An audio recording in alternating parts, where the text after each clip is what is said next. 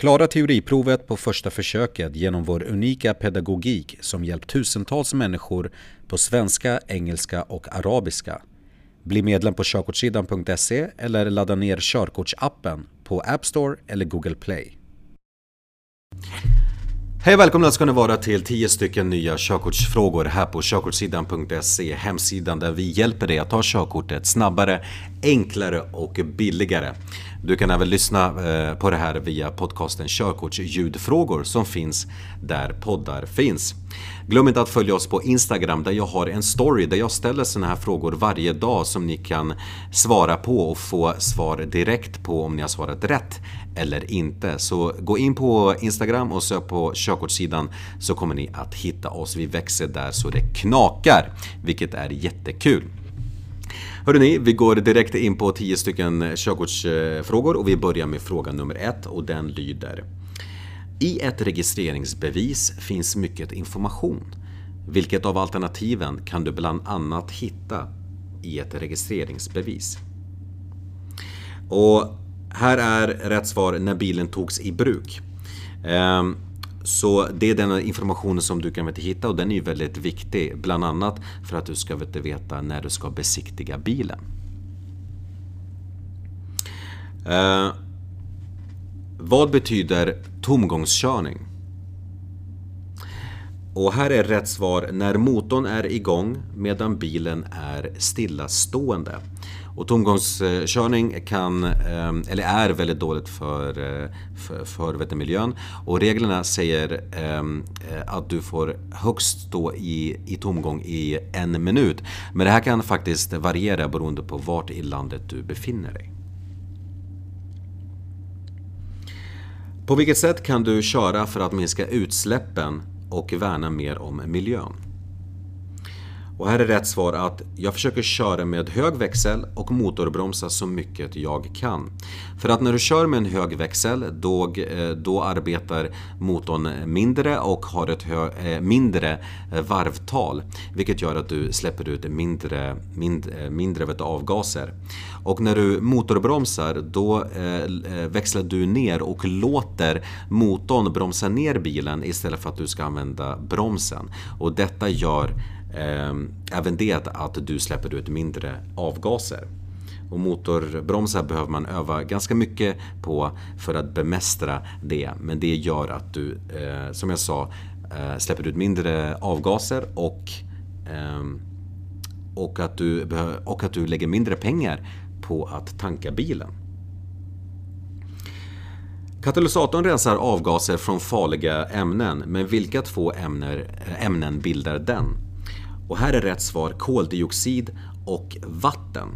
Och det här är en väldigt vanligt frå- en vanlig vet, fråga som, som väldigt många svarar fel vet, på. För att väldigt många tror ju att, att katalysatorn rensar avgaserna från koldioxid. Men det gör den ju inte, utan tvärtom. Den skapar koldioxid och vatten. Nästa fråga. Vad är den vanligaste typen av olycka som sker på grund av trötthet? Och här är rätt svar, som ni ser, singelolycka. Singel, singelolyckor är den vanligaste eh, olyckan som sker i Sverige. Och eh, en singelvetolycka är ju när bara ett fordon är inblandat. Så det kan ju till exempel vara när eh, ett fordon kör av vägen. Nästa fråga. Hur många procent av alla singelolyckor sker när det är ljust ute? Och här är det rätta svaret: sextio procent av alla singelolyckor sker faktiskt när det är ljust ute. Vad är rätt? Eh, och här är rätt svar att ljudsignalen får enbart användas för att undvika en fara. Så använd inte ljuds, ljudsignalen eh, när du till exempel vill heja på någon eller när du kanske är lite sur på någon i trafiken och du eh, tutar. Gör inte det, utan använd den bara när du vill avvärja eller undvika en fara. Bom, bommarna är på väg upp och lamporna blinkar rött. När ska du köra vidare vid järnvägskorsningen? Och här är rätt svar när lamporna slutar blinka. Och vet du inte hur du ska passera en järnvägskorsning så, så har vi faktiskt en video eh, som visar exakt hur man passerar en sådan. Med, och där visar vi faktiskt med drönarbilder exakt hur man passerar en järnvägskorsning. Så att gå in eh, på våran kanal och titta på den på en gång, vet jag. Eh, nästa fråga. Du kör i mörker. Vilket av alternativen är svårast att göra en bedömning på? Och här är rätt svar avståndet till andra trafikanter samt vilken hastighet det har. Och det är speciellt svårt att bedöma avståndet och hastigheten på mötande fordon. Sista frågan då. Du trefaldigar din hastighet. Hur påverkar det kraften i sidled i en kurva? Och här är rätt svar att den blir nio gånger starkare, och det är ju för att eh, kraften ökar kvadratiskt. Och kvadratiskt betyder att, eh, alltså att eh, hastigheten, eh, eller man räknar ut det genom att ta hastigheten upphöjt till två. Så att i det här fallet så var ju eh, hastigheten tre gånger så snabb, så då tar man tre gånger tre, vilket blir nio. Hade hastigheten varit två gånger så snabb så hade det tagit två, två gånger två.